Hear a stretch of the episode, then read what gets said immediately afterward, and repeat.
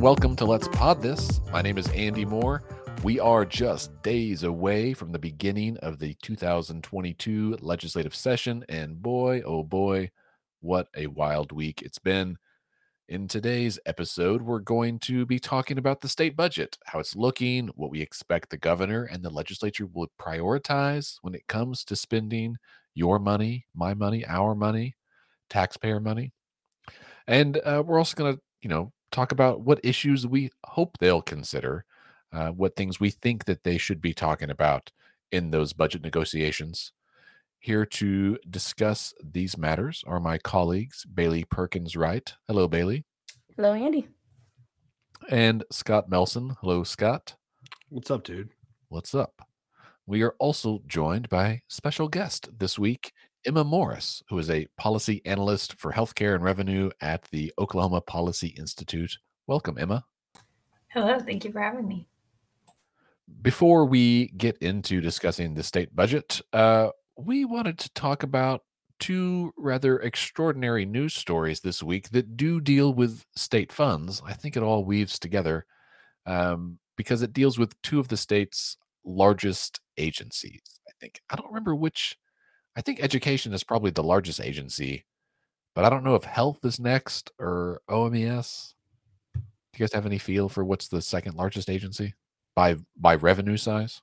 It's probably DHS healthcare. D, yeah, I would say probably DHS, uh, healthcare authority, due to Oh, Medicaid sure. Right. and That's probably right. That's fair. All right, of our 700 plus state agencies. All right, so first up, uh, the Tulsa World reported earlier this week that State Auditor Cindy Byrd had reported to the legislature that her office's audit into Epic charter schools, dun dun dun, um, for gross misuse of public education funds was quote the largest abuse of taxpayer funds in the history of the state. That's a bold statement. Um, Auditor Cindy Byrd We, was we not have sure. had we have had some shady abuse of taxpayer funds yeah, in our Yeah. in our past, so that is quite the claim. and it feels like this investigation has been going on for at least a couple of years now. So it seems like our state auditor has really gotten the details and the information needed to be able to make such a claim at that level. yeah. And so I think um, OSBI, right, the State Bureau of Investigation, uh, has just completed their year-long investigation, and I think prior to that is when the auditor did theirs. Uh, and the the interview in the Tulsa World article was basically asking Cindy Byrd, "Well, why hasn't the AG filed criminal charges yet?" And and Cindy Byrd was like, "I don't know. Like it's a, it- I mean, she all but said it's a clear cut case. This was criminal. It's the largest misuse, uh, largest abuse of taxpayer funds in the history of the state, and he should be filing charges." Now, Well, Twitter I- speculates I, it's a uh-huh, follow the money kind of issue. But that's Right. not just what Twitter's saying. right. Follow those Well- campaign donations. yeah, Twitter says it by uh, by posting screenshots of the state's Guardian, right? Their ethics reporting campaign donation website. So it's not just pure speculation. It's, I guess, the intent is the speculation, but the numbers are what the numbers are, right? And the numbers are that the co-founders of Epic Charter Schools, uh, two guys, Ben Harris and David Chaney, who are the guys that are being investigated here, are essentially mega donors in our state, right? They have uh, donated to Governor Stitt, to Education Secretary Ryan Walters, who is currently running for state superintendent. Um, they donated to State Senator Zach Taylor, who has been an outspoken advocate for vouchers, right? Which is, I think listeners probably know, but vouchers are basically a way to move, redirect public funding from education from public schools to private schools or charter schools. Um, and according to the the Guardian system, if you look up each of them and their campaign donations over the last, I guess, six years, right since 2015, they have each individually donated more than a hundred thousand dollars to state, either statewide electeds or state legislatures, state legislators. Anyway, a hundred thousand dollars in five years is a lot of money. It's a lot. It's a hundred thousand, and it's a hundred thousand each, right? It's hundred thousand each, and and I don't know if uh, Mr. Harris and Mr. Chaney have other sources of revenue that would allow them, like, would give them the means to to just drop a hundred grand on political contributions. Um, but given the revenue that they've gotten from Epic, you could think that this is like taxpayer money into Epic into their pockets now into politicians, right? Like it's a circle. Like these are tax dollars that are flowing through Epic to them and then back around to the politicians who write the laws. That seems uh one Scott, it's just ironic that the conversation lately has been the money should follow the student. The money should go, you know, not just to an institution when we're seeing the money go into the pockets of some shareholders, right? Like, and I think that's something that all Oklahomans should be concerned about, especially with the, you know, we we focus a lot on our brick and mortar public institutions, but this should really present a red flag of, of where are our public dollars going um, for in this virtual education setting. And it's also yeah. important to note that these are just the these are just the donations that are publicly reportable to individual candidates. This doesn't account for donations to PACs or super PACs, right? Um, because depending on the entity, those are not tax deductible, but they also don't have to be publicly reported. Um, individual candidate donations are capped at a twenty seven hundred bucks. So I mean, a hundred thousand each at three thousand a pop. So they've either each given like one politician 30 donations of 2700 or they've given 30 politicians um one donation of 20 like they've they've done some work here right? Like this is a lot of money that's um either being spread out over a number of people or over a number of years or both. Right right and that's it's important to know like this also doesn't this is just them as individuals if they're married or anything it doesn't include their spouses right so it could be twice as much for all we know and yeah, you they are limited by law to that $2700 per candidate per election, right? So you can give in the primary, in the runoff, in the general, all of that. And I didn't go through to like see how much was in each cycle or whatever. All I saw was the total was $100,000 for one and like 105,000 for the other in 5 years. That's a lot of or 6 years. That's a lot of money. And um it I think has gone to a number of politicians, right? And I also haven't had time yet to go back through to see if all their donations lined up with how people voted on some of these things. But it's safe to say that I think if we were going to recap, let's do it this way. The Epic co-founders gave money to politicians. The politicians then changed laws, right, to allow Epic and other schools like them to get more taxpayer money.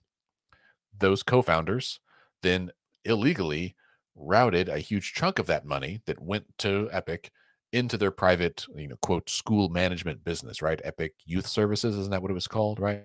So they had this private company that was managing Epic charter schools and they were skimming a pretty hefty percentage off of that over to this private business, which is a black hole, right? It's not a public entity, so we don't know anything about it. And they just kept doing that until they got caught, right? Uh, then the state auditor uh, was called in to do an investigation.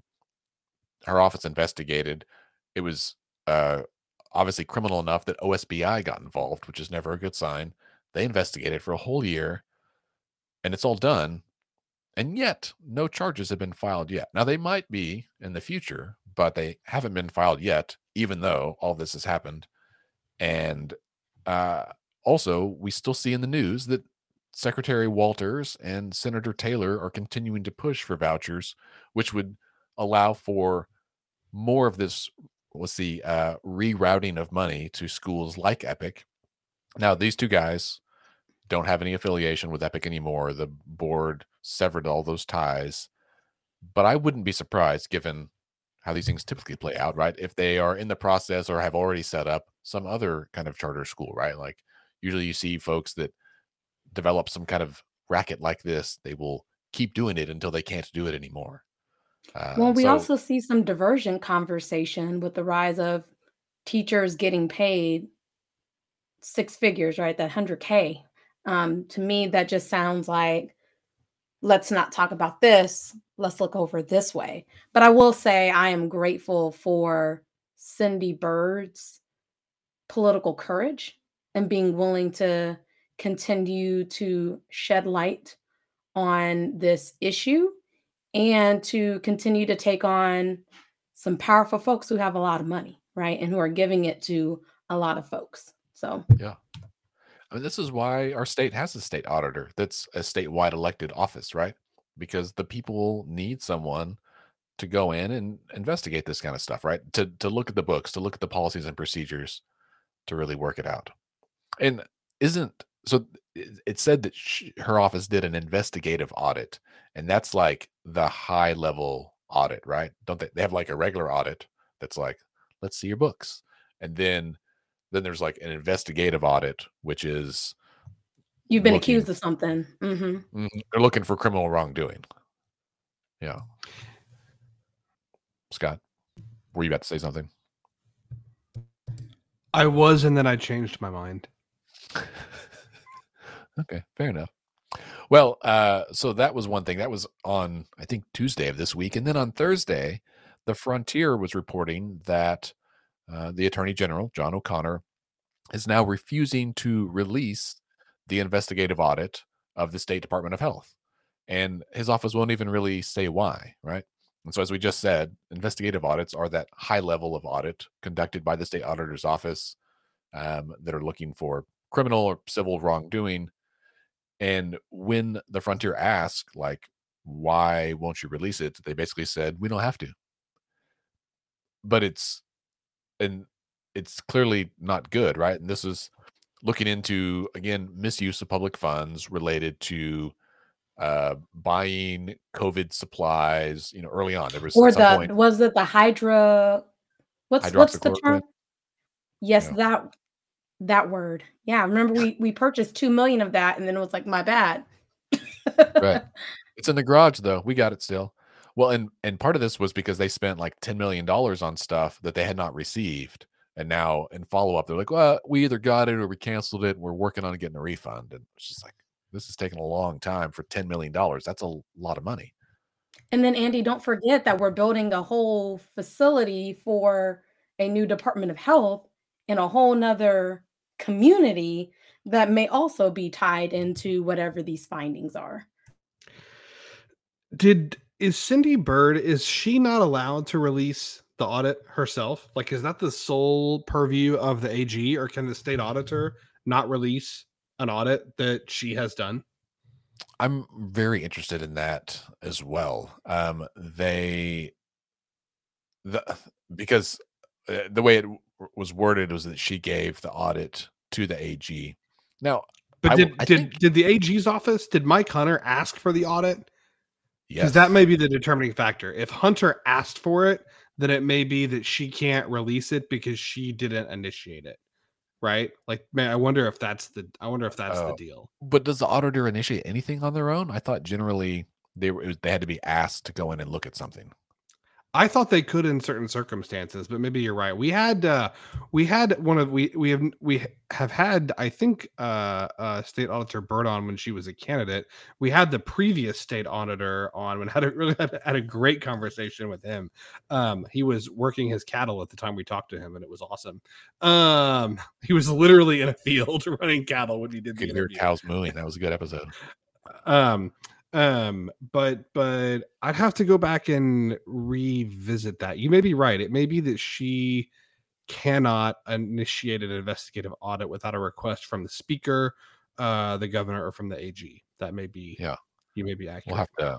I'll send some text messages here in a it, moment, see if we can get an answer while we're. Well, it is just it is just infuriating though, right? Because like, you know, we hear all this. Uh, I mean, it's just I don't know. I'm not going to say anything we don't already know, but like we hear all of this talk about transparency and good government, and we're standing up for the people of Oklahoma. We're fighting back against Biden, like we're we're or fighting back spending. against the federal wasteful spending and federal overreach.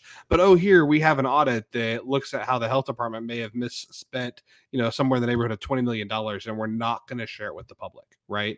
Um, I mean, it's just the the hypocrisy um, in order to do political damage control um, is just is just mind blowing, and it's a credit I think to our local journalists who have done really a great job of trying to shine a spotlight on this. And obviously we're trying to do it here here too but i don't know i i don't know what the political pressure points are on john o'connor to try and and get him to release this. I mean obviously he's running for election for he's trying to get elected this year he's not running for re-election he's never been elected but he is running to be elected back into his current position um so I did, yeah, I hope this becomes a campaign issue. You know, I would like to see him have to answer questions about this in in a public forum or a debate or you know something. Well, and didn't the epic investigation exist before the current AG's tenure? So it, that had to have been triggered when Mike Hunter was AG. And to me, that makes a difference between what's happening with the audit of Department of Health and the Epic situation because I wonder too if that hadn't been initiated when it was, you know, a year and a half, two years ago, would we even have the information and and the the light shed that that we have on that area of fraud and fraudulent activity? Yeah. I'm very curious what's in this audit, right? What it says about how um, how some of this stuff is playing out internally in these organizations, right? And that's this is the whole reason that we have sunshine laws like the Open Records Act, the Open Meeting Act, right? Is so that the public can be a check on our government, right? So that we have some oversight, um, that we can be our own watchdog. So I'm going to find out. I, Scott, I think your question is uh, very important, right? And I don't know what the laws are if they're if the auditor is allowed to release it. Now we all know that on occasion documents make their way into the public hands, right, through uh, dubious means, right, or or well intentioned but secretive means. Um, I'd love for someone to drop off an envelope with this audit on my front porch. that would be a, a huge help. I think on behalf of Oklahoma, I'd be happy to share that with the media, but um, I don't have any ins into that office, and I don't know anyone willing to risk their. We won't ask any questions. Just, just give me the audit. So we'll see. It. I think this also highlights uh, the politics of the position of attorney general. Right? There was some. There were some cases that Hunter was working on when he was in office, and then he resigned, and they went away. And now there's stuff like this that disappears for most of us, right? When you come in and you take someone else's position, uh, like someone leaves a job, you're the next person hired, you continue what work they were working on already, right? And but it it's important like to remember that John O'Connor was not hired by the people of Oklahoma. He was appointed by this governor, right? And so he may be operating based on that appointment status, right? Um, because what happens, you know, my my assumption is that he'll run for uh, the seat permanently whenever uh, the the attorney general seat is open, right? And what does that look like for support of your base and all of that? If you are fighting against the person who appointed you, right, or the the the, the current um, leadership, and so that that puts them in a difficult position. So at least with Mike Hunter, he was elected by the people of Oklahoma, and that's who he had to be accountable to more so than someone who has been appointed to this role. Right, like that's the thing. Like, like because he's because he's running for the spot right now. Like he's up, he's running for AG in uh, November of this year. Um, and that's what I'm saying. I I would love to see this become a point of contention in the campaign. Um, if assuming he gets out of the primary, I'd love to have him ask have to answer questions uh, about this because I think there's no question. I mean, I maybe there's a question. I haven't seen the audit, um, but yeah, I think you're right, Bailey, that this would not make the governor look great. Yeah, Bailey, I think that's a really great point.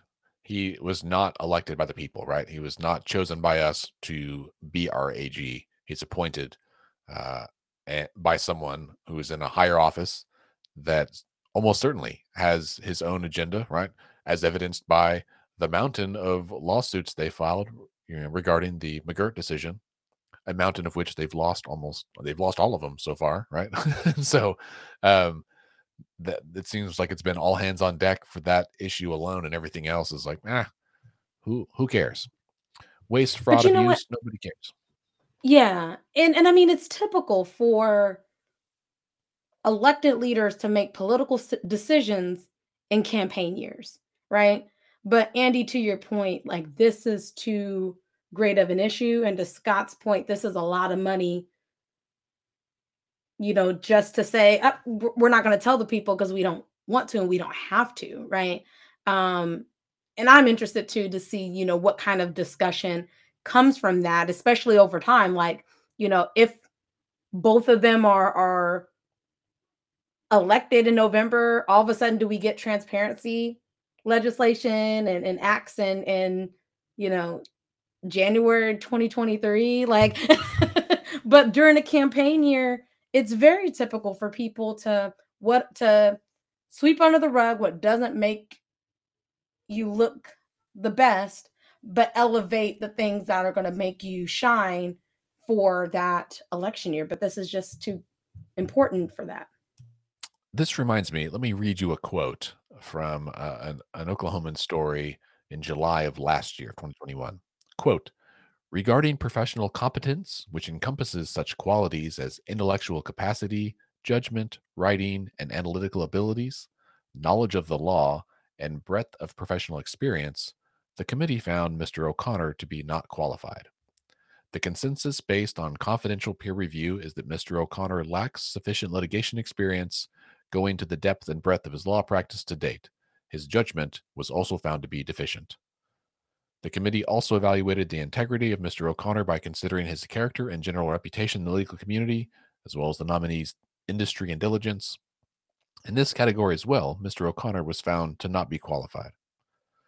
The confidential peer review revealed several instances of ethical concerns, including candor with the court, evidence of overbilling clients, and billing practices criticized by courts, and improper ex parte communication with the court, and improper contact with adverse parties in litigation. That is the uh, from a letter dated August 18th, 2018, from the uh, American Bar Association. Their letter about Mr. O'Connor, A.G. O'Connor, when he was um, uh, nominated to the uh, federal bench, right? So it does seem seem relevant. seems bad. Seems bad. not great, Dan. Yeah. Or maybe it doesn't seem surprising, right? That the behaviors of what we're seeing align with that written testimonial from the ABA, right? Yeah, yeah. All right. Well, um, now that we have, I think, sufficiently addressed taxpayer money and uh, it's being misspent uh, or misused or abused in some cases, uh, and it's just interesting they both intersect with the current attorney general.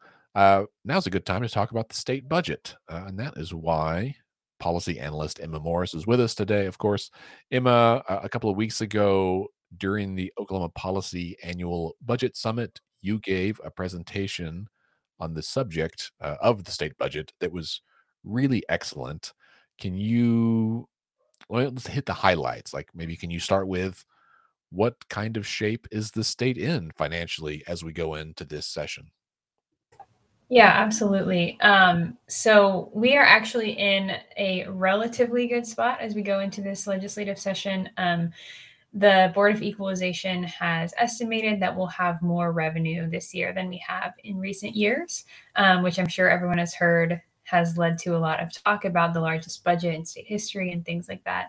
It's important to remember that um, just because in uh, nominal dollars it's the largest budget doesn't mean that we have the same amount the same capacity to invest in our state services and the same capacity to spend.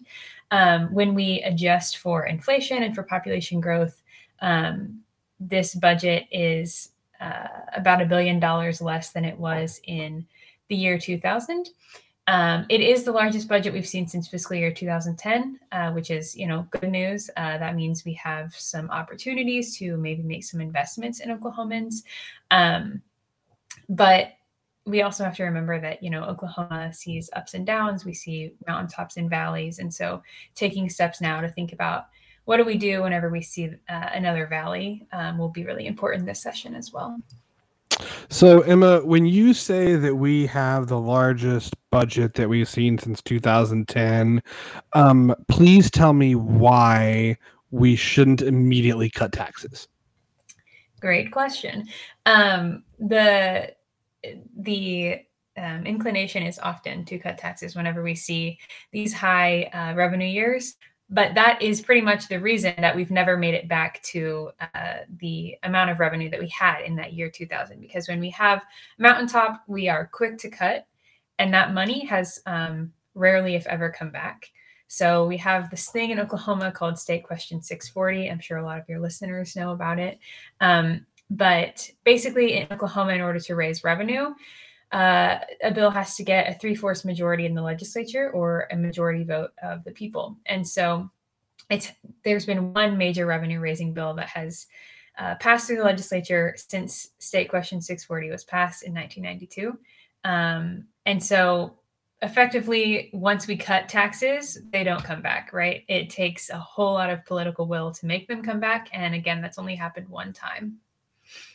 So, Emma, I thought the way that it works is that we cut taxes, and then when we cut taxes, that's like pouring gasoline on the fire that is the Oklahoma economy, and that money comes back into the treasury tenfold uh, in the form of increased revenue. So, if we've cut taxes so many times, why don't we have like, why are we now just bursting at the seams with all the like revenue? Are you saying that that's wrong?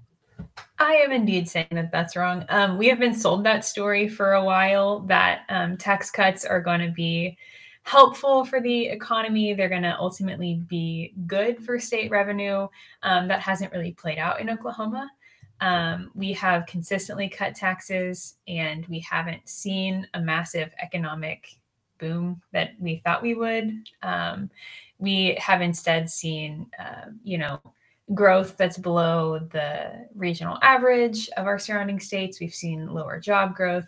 Um, ultimately, this sort this can tell us that these tax cuts haven't worked, um, and maybe we should maybe it's time to start thinking about taking a different approach of investing those public dollars um, in services that will then you know services that we all use, and then those services and that money in the economy is going to come back and bolster our state budget as well. So Emma, you sound like a socialist. I have a couple of questions for you, and this will be helpful context to um, our listeners because one of the things that are also mentioned in this season um, is that Oklahoma has a lot of money right now and money in the reserves due to um, the inflow of American Rescue Plan Act funds from CARES Act funds and other pandemic uh, relief support. Um, and that's really kept the state um, afloat and in the head in ways that you know could have been devastating over the past few years. Can you talk about um, that challenge of reliance on one-time funds with that conversation about um, the loss of tax revenue? Because I feel like that's one piece of why lawmakers are so eager to find ways to, I guess, what they frame as putting money back in the pockets of Oklahomans and cutting these taxes is because it seems like it's a sunny day, right? And then the second question I wanted to lift for you, um, because we we talked about, you know, so well, um, ensuring that we have a budget that adequately meets the needs and not looking at necessarily a dollar value. Um, talk about what are those needs that are out there, right? What still isn't being met even with a record budget year by nominal value. Yeah, for sure. Um, so one-time funding, you're right. We do have a lot um, coming in. We have increased tax revenue this year. We, like you said, have federal money from the CARES Act and from the American Rescue Plan and it's good. It's good that we have all this money. It's ho- it will hopefully be good whenever the legislature makes those investments in things that we've been putting off or one-time projects that need to happen. Um, but the thing is this money isn't going to last forever right? The federal money won't last forever just like the increased tax revenue won't last forever. We're going to see um, it just like with any economy and especially in oklahoma when we rely so much on oil and gas we're going to see um, ups and downs right? And so if we do things like cut taxes now when we do have this influx of money um, we're going to see we're going to feel those impacts much harder in future years whenever we have lean years. Um, so it's really important that we um, approach this legislative session in a way that we approach this legislation this legislative session not with the intent of cutting taxes because we have this high revenue but rather you know thoughtfully thinking about maybe how can we sustain some of this increased revenue? What can we do now to prepare for the future? And then as far as um, you know some of the needs that oklahoma has there are a ton and i can't i couldn't begin to name all of them right now but i will start by saying that um, the public agencies the state agencies that are providing services to oklahomans like the ones you guys were talking about earlier um, the healthcare authority, the public, the Department of Education, so many other agencies, they know what sort of money they would need to meet some of the needs in Oklahoma, right? So the legislature has been holding budget hearings, asking the legislature, asking these agencies what they need. Um, and I think it's really important that the legislature listen to that, right? These are the experts; they're the people doing the work every day um, that are that know what Oklahomans need. So um, hopefully we are hopefully these budget hearings will um, be taken seriously and agencies will be able to um, honestly say what they need in order to continue to meet the needs of oklahomans. Um, one example that is often used um, to talk about the lack of investment in oklahoma um, is our waiting list for people with intellectual and d- developmental disabilities. Um, there are over 5000 people in oklahoma who need um, home and community based care in order to live their everyday lives, right? But they, th- these 5,000 people, have not been able to get that assistance. Um, you know, Oklahoma could invest in that program. We could make the choice to um, ensure that all of those individuals are able to get that care, uh, but we haven't done that yet. Um, we also have a really, even after Medicaid expansion, we have a high rate of uninsurance. We have a lot of um, pregnant and postpartum people who don't have health insurance. And so, again, the state could choose to invest in those individuals, choose to make sure that no one leaves the hospital after giving birth without coverage, but we haven't made that choice yet. Um, and then, and don't we need revenue to give $100,000 to our best and brightest teachers? we absolutely need to invest in public education. Um, you know, I think that most of us, all of us on this call would agree that public education is um, like a cornerstone of our society. And um, as much as we can invest and as much as we can support teachers and students, we're going to see those benefits for years to come, right? Making that investment now is like a down payment on the future of our state.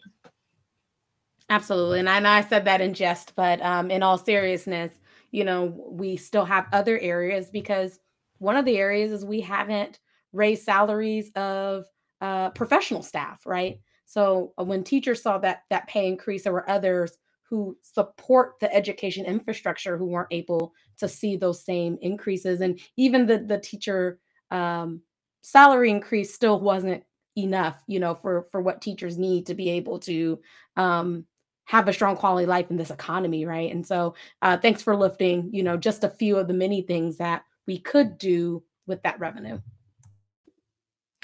Yeah, in your presentation slides, which I will link to in the show notes. So, uh, listeners, both of you, if you will, if you're interested in this, in the show notes, there's a link and it has all the slides from the end the video of uh, the presentation from the annual budget summit. Uh, it's actually slide 22 that I'm referring to. It says lower taxes and lower spending aren't boosting our economy.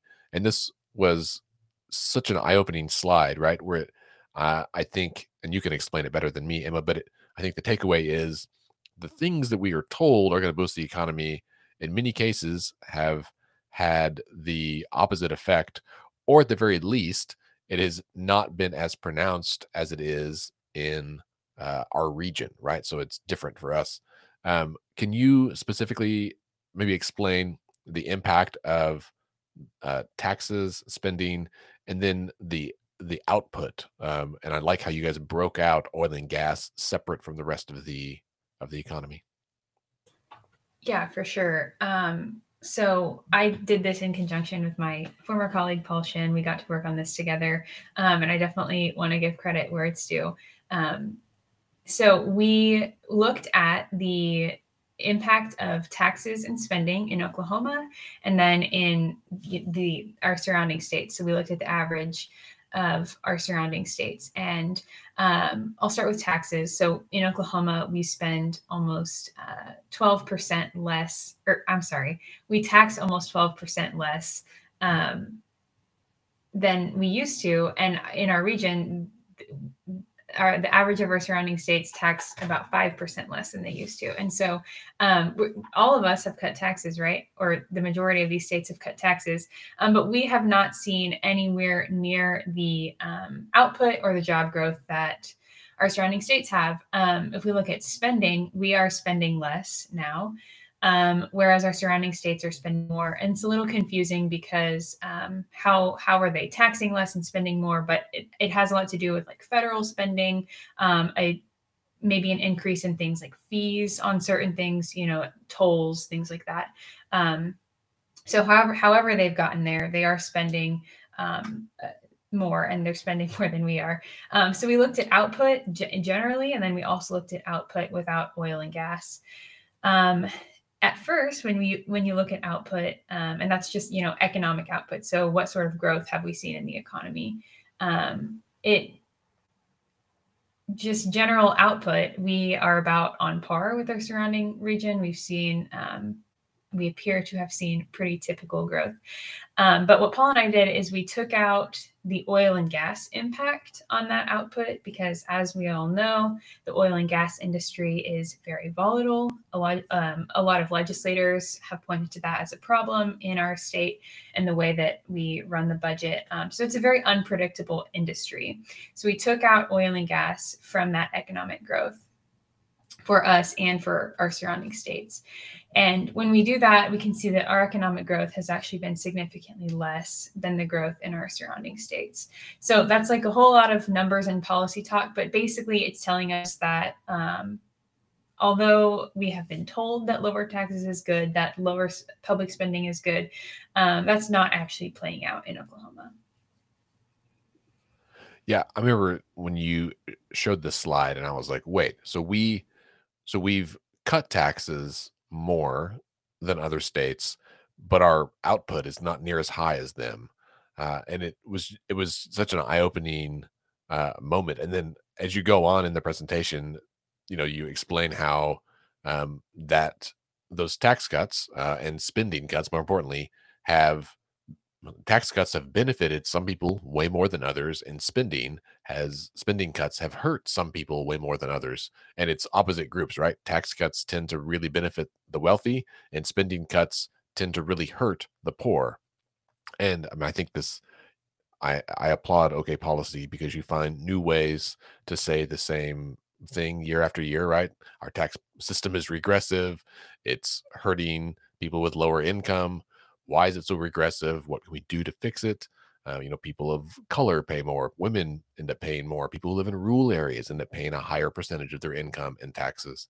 These are all like super important things that I think we all need to think about when we're buying groceries, when we're at the gas pump, when we're out spending money, looking at our at our checkbooks right on Friday and wondering how you're going to get through the rest of the month, uh, and recognize that there is a direct correlation on state tax policy, right? And how much money that we as workers, as individuals, get in our paychecks, right? Like it has an impact on everybody's paycheck. Yeah, and uh, I was just going to add that all of that is absolutely true. Also, spending cuts hurt all of us, right? Like we we often think that spending cuts means, um, you know, less spending on things like Medicaid or other services that maybe um, I don't qualify for, right? But in reality, spending cuts hurt all of us. It means our roads are worse off. It means our kids um, have teachers that are paid less. It means our textbooks are older. Um, so the spending cuts that we've seen really have um, hurt everyone in Oklahoma, right? It's not just an impact on on low income Oklahomans. So that's something to keep in mind as well. Emma, I would love for you to talk about the process because I think just as much as we are talking about the system in itself and the ways that our tax system is designed, the process also plays a role in continuing how um, our system remains the same year after year and, and who gets to have input and all of that. So, can you talk about how Oklahoma is different maybe from other places and some of the challenges in our appropriation and budget processes? Yeah, that's a great question. And Bailey, feel free to jump in as well, since I know you spend so much time at the Capitol working on this too. Um, so, objectively, Oklahoma is a less transparent place than it used to be. Um, we recently released a report on the transparency of the of the budget process, and spoiler, it's not great um, compared to other states. Um, we introduce our budget later in session. We um, have fewer budget bills. We uh, pass the budget much quicker um, in relation to other states, but also than we used to in Oklahoma. So, um, you know, in the 80s and 90s, um, there were a lot more budget bills in Oklahoma. A lot more people had influence in the process. Um, obviously, I was not around then, but um, as I said earlier, Paul Shinn was actually um, working in the House during the 90s. And so he was able to sort of compare how it used to be uh, through his experiences and um, talking with people who were there as well, um, and then what we do now. So, as far as what we do now, there are there's typically one budget bill. The whole budget goes into one bill. There are limits bills that say, you know, this much money has to be spent on this in the Department of Education or whatever. Um, and so that one budget bill is typically negotiated on um, negotiated by different people to uh, the speaker of the house the senate pro tem, the governor, a few other folks. Um, and they come to a consensus. And then typically the last week or two of session, there's a press conference where they talk about what's in the budget. And then um, within a few days, the budget is rushed through committee and then um, voted on in, uh, in, in, in the chamber of both chambers. And um, typically what this means is that there's not really time for any real debate or legislative um, questioning. Uh, it's typically you know the expectation is that you vote for it and that it passes. Um, and it really doesn't give people in the minority party or even people in the majority party who have questions or disagreements time. And then the last thing i'll say on that is that um,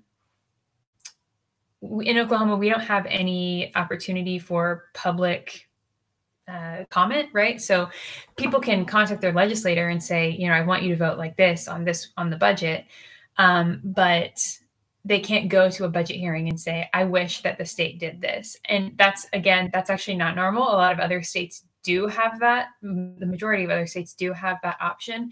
Um, and so Oklahomans are really kept out of the budget process um, which is really keeping us from being able to comment on how it's going and to and to make our voices heard about how we feel.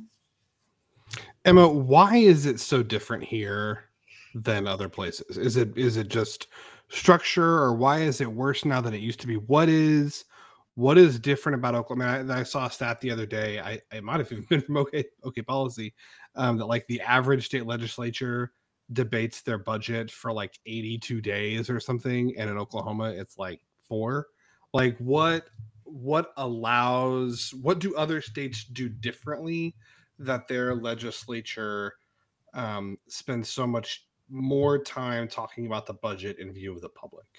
Yeah, that's a great question. And that stat did come from OK Policy. Um, that's in our report, I believe. So um, in other states, there they often introduce their budget, you know, first couple weeks of session, and it is voted on just like any other bill. So it has to pass committee, it has to pass the House, the Senate committee, and then the Senate floor. And so in Oklahoma, our budget is really exempt from those rules. Um, we don't have to follow that, whereas every other bill has to go through that process. Um, and the well, other Emma, thing- I would add, technically it does, but it's so rushed, right? right. It goes through the Joint Committee on Appropriations Budget, known as JCAB, right? Where both chambers are hearing the same bill at the same time, and then it advances to the floor. And then, so it goes through almost this expedited process that technically checks the box, but it's not the same. It doesn't have the same length of time as these other bills, right? And it's, it's, when we're talking about you know transparency and processes and things you know it technically does those things but not in a way that truly draws the ability for the people or even different agencies and others to to truly weigh in on the implications of those appropriation decisions. I, I worked in arkansas for two years and that's something i loved when i worked for that think tank was being able to testify before legislative committees and talk about in, in my area at the time education policy. And then coming back home to oklahoma not being able to do that it just it makes it so challenging. And so I, I i appreciate you raising that point that like in other places the budget bill is treated like other bills to where the people and even the press have the opportunity to have public conversation and dialogue about it. But that quick turnaround through the committee then straight to the floor then to the governor's desk gives zero time for the people to deliberate Yeah. Well, but that's my question. So in other states, is it required that the bill be introduced? Because that's the thing, like what Bailey said, like they rush it through, and there are some special rules that apply to the budget. But like in other state, I mean, I would guess that in most states, just like in most governments, the budget is the most contentious thing. And so what we have always heard from Oklahomans, like the the reason for this is well, you know, the budget's the thing that's like we have to do the most happening over, so we're gonna get all the other stuff done first because that's not as hard. Like in to Well, me, it's not- it's to me, there strategy. should be well, It's strategy.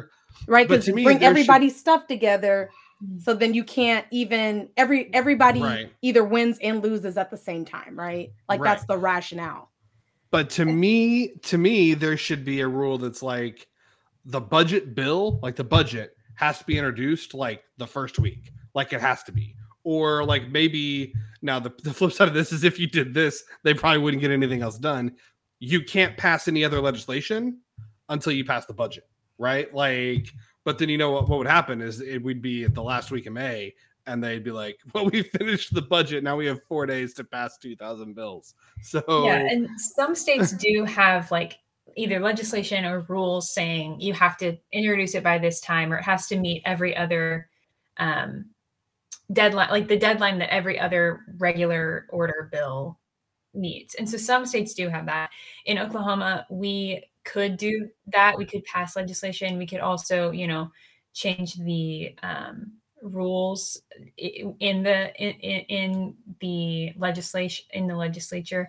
Um, so we have a different a couple different ways to get there. The other thing i always um, like to say here is that this isn't the result of like current legislators choices. It's sort of the result of a it's the culmination of a lot of choices over um, the last 30-ish years where um, people have changed one rule here and then another rule there. And so um, we it, you know I, I just want to reiterate that it's not you know the current appropriation shares are trying to make this process less transparent it's just that we've gotten here over the course of a few decades they're also not trying to make it more transparent.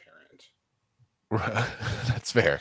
but, I- but I it's will say, for though, two people to do Chairman it Wallace, yeah, Chairman Wallace and, and Chairman Thompson are, um, I think, do have an interest in transparency, and and I they have mean, they can only push back so far, right? We have seen in the in recent years, right, where an AB chairman pushed back too hard and lost their their chairpersonship, right? So um, there's a recognition that like maybe they could do more harm or more good than harm if they toe the line a little bit. Uh, it, Emma, to your point about the condition we're in now is a result of decisions that were made in the past, right? And and some history. I do want to remind uh, listeners about, I mean, honestly, what was going on when we first started Let's Fix This in 2016. The budget in 2016 was uh, terrible, the complete opposite of this year, right? We had a 1.6 billion dollar budget shortfall. Everybody was getting cut on top of a decade of cuts they'd already received. Like every state agency was getting cut. And the reason that we were in that hole was that uh, about 10 years before that, not quite 10 years, eight years before that, in the 2008 2009 financial crisis, right? The economy tanked across the country, including here in Oklahoma, a little bit later, but still tanked. And uh, you know, to to invigorate our economy, the state legislature in like 2010 ish, around there, 2009, passed a tax cut or uh, they passed a trigger bill that said, okay, On the economy is low, but if it grows, if the economy grows a certain percentage, then it triggers a reduction in the state income tax rate, right? And so that makes because they're like, well, we don't we won't need as much money. If the economy's growing, we can tax less and keep a flat budget, which makes a lot of sense, except the fact that the economy tanked and then started to improve. So the economy grew from like abysmal to mostly terrible, right? Like went from negative five to negative four, and that triggered a tax cut. Well, we weren't out of the hole. And so it compounded over several years and led to this, you know, $1.6 billion budget shortfall. And and from talking to legislators then, most of whom weren't in office when those when that trigger bill was passed, they all were like, "Ooh, man, that was a bad idea way back then. I wasn't here; it wasn't my bad idea." But now we got to figure out how to fix it, and none of them were willing. Yeah, but but they all it. vote. They all voted for the people who passed it, though, right? I mean, let's get serious. Like, it's not like they wouldn't have done the same thing. And and the thing was, what's what's what's so frustrating about this is one, people, you know, people like Emma and the folks at OK Policy have been saying this for 25 years. Not you specifically, Emma, but um, but but you know, there's this idea that like there's this this caricature that like conservatives only want to cut taxes and progressives only want to raise taxes, which is probably to some degree true, except that both of them are important. Both of them are important policy tools that the legislature really should have in their pocket to use if they need to. If the economy is tanking, a tax cut actually makes a lot of sense, right? Like you can put money in people's pocket and try to stimulate spending to jolt the economy out of its out of its stagnation. But then when the economy improves, one, you can use a tax cut to try and keep it from getting right. You can use a tax increase to try and keep it from getting too hot and trying to control inflation, but also to put money in the bank for the future. With you want to have you want to have both levers, right? And what I what the but the folks at 23rd and Lincoln seem like they've never been able to understand is that when you cut and cut and cut and cut and cut and cut, then when you have a period like 2016 where you could really benefit from a tax cut, you can't do it anymore. Because if you tax cut, if you cut taxes again, there'll literally be no money, right? Where whereas if the if the income tax had been at 9% in 2016, you could have cut it by 3% for two years and maybe juiced the economy. Like if they would if they would not be so short-sighted and only think six months or one election cycle at a time they would actually make their jobs so much easier But Scott, but that's how it's been structurally designed. And it's not even about what political party is in power, right? These structures have been there for a long time, even when Democrats had control, Republicans had control, and it takes an act of God oftentimes for major reforms to happen because if if the current minority was in the majority, they would be using the same tools to advance their perspective on the budget, right? And so I think that's the other piece that we have to keep in mind too is like this isn't something new over the past 12 to 15 years with you know a, a, shift in, in party control but this is a real conversation of you know how do we depoliticize some of the mm. processes that don't make it advantageous to whichever you know ideology gets control but more ha- more so build processes that um, are neutral and fair that also ensure you know involvement of the people and, and and the hard part is how you get there is tough because this has been rooted into to the politics of it all. That's exactly right bailey. And i think uh, it's worth noting right that there is a role here that we haven't discussed it's not just legislators it is voters it is us right some of not that we are the ones that are passing policy, but we have a voice, right? We have the ability to influence policy uh, for the greater good, right? And so, uh, as we say at the end of every episode, decisions are made by those who show up and by simply showing up, right? By sending an email, by going to the Capitol and uh, or a phone call, talking to your legislators, and let them know that you're paying attention. That is something that most people do not do, right? And it doesn't it doesn't take that much, right? Having 30,000 teachers show up at the Capitol is a powerful statement. That was cool. Uh, but we can do have the same effect without without having to take off work and be quite so flashy and cold, right? Like we can we can show up by by making phone calls, by sending emails, by having those conversations um, with our elected officials whenever possible. Well, speaking of being able to show up in opportunities, there is an opportunity for listeners on Tuesday um, who live in Oklahoma City to participate in a mayoral election. So, those who are voters in Oklahoma City, be sure that you are showing up to the polls next Tuesday. That's right. Oklahoma City, Norman, and a bunch of other towns have mayoral elections next week on February 8th. Also, uh, as we wrap up here, well, before we do that, let's say thank you to our guest, Emma Morris. Thank you for being here with us today. Yeah, thanks so much for having me. Emma, uh, of course, is uh, a healthcare and finance policy analyst with the Oklahoma Policy Institute. You can learn more about them at okpolicy.org. Uh, Bailey and Scott, thank you for being here as well. Of course. Thank you, Andy. Wouldn't miss it. Uh, listeners, thank you for being here. Don't forget, Monday the 7th is the first day of session. The governor will be delivering his State the State address, which I am certain we will all unpack next week here on the podcast uh, and hear what his priorities are for policy and budget. Um, he's already tweeting hints about it being related to education. I'm very curious to see what it actually is. Uh, and then, as we said, Tuesday, the 8th, is an election for a big chunk of the state. If you don't already know if you have an election, you should go to the election board website elections.ok.gov and log in to the voter tool to find out. Uh, make sure that you are showing up for every election for which you are eligible. All right, listeners, that's it for this week. We'll say it again decisions are made by those who show up. See you next week.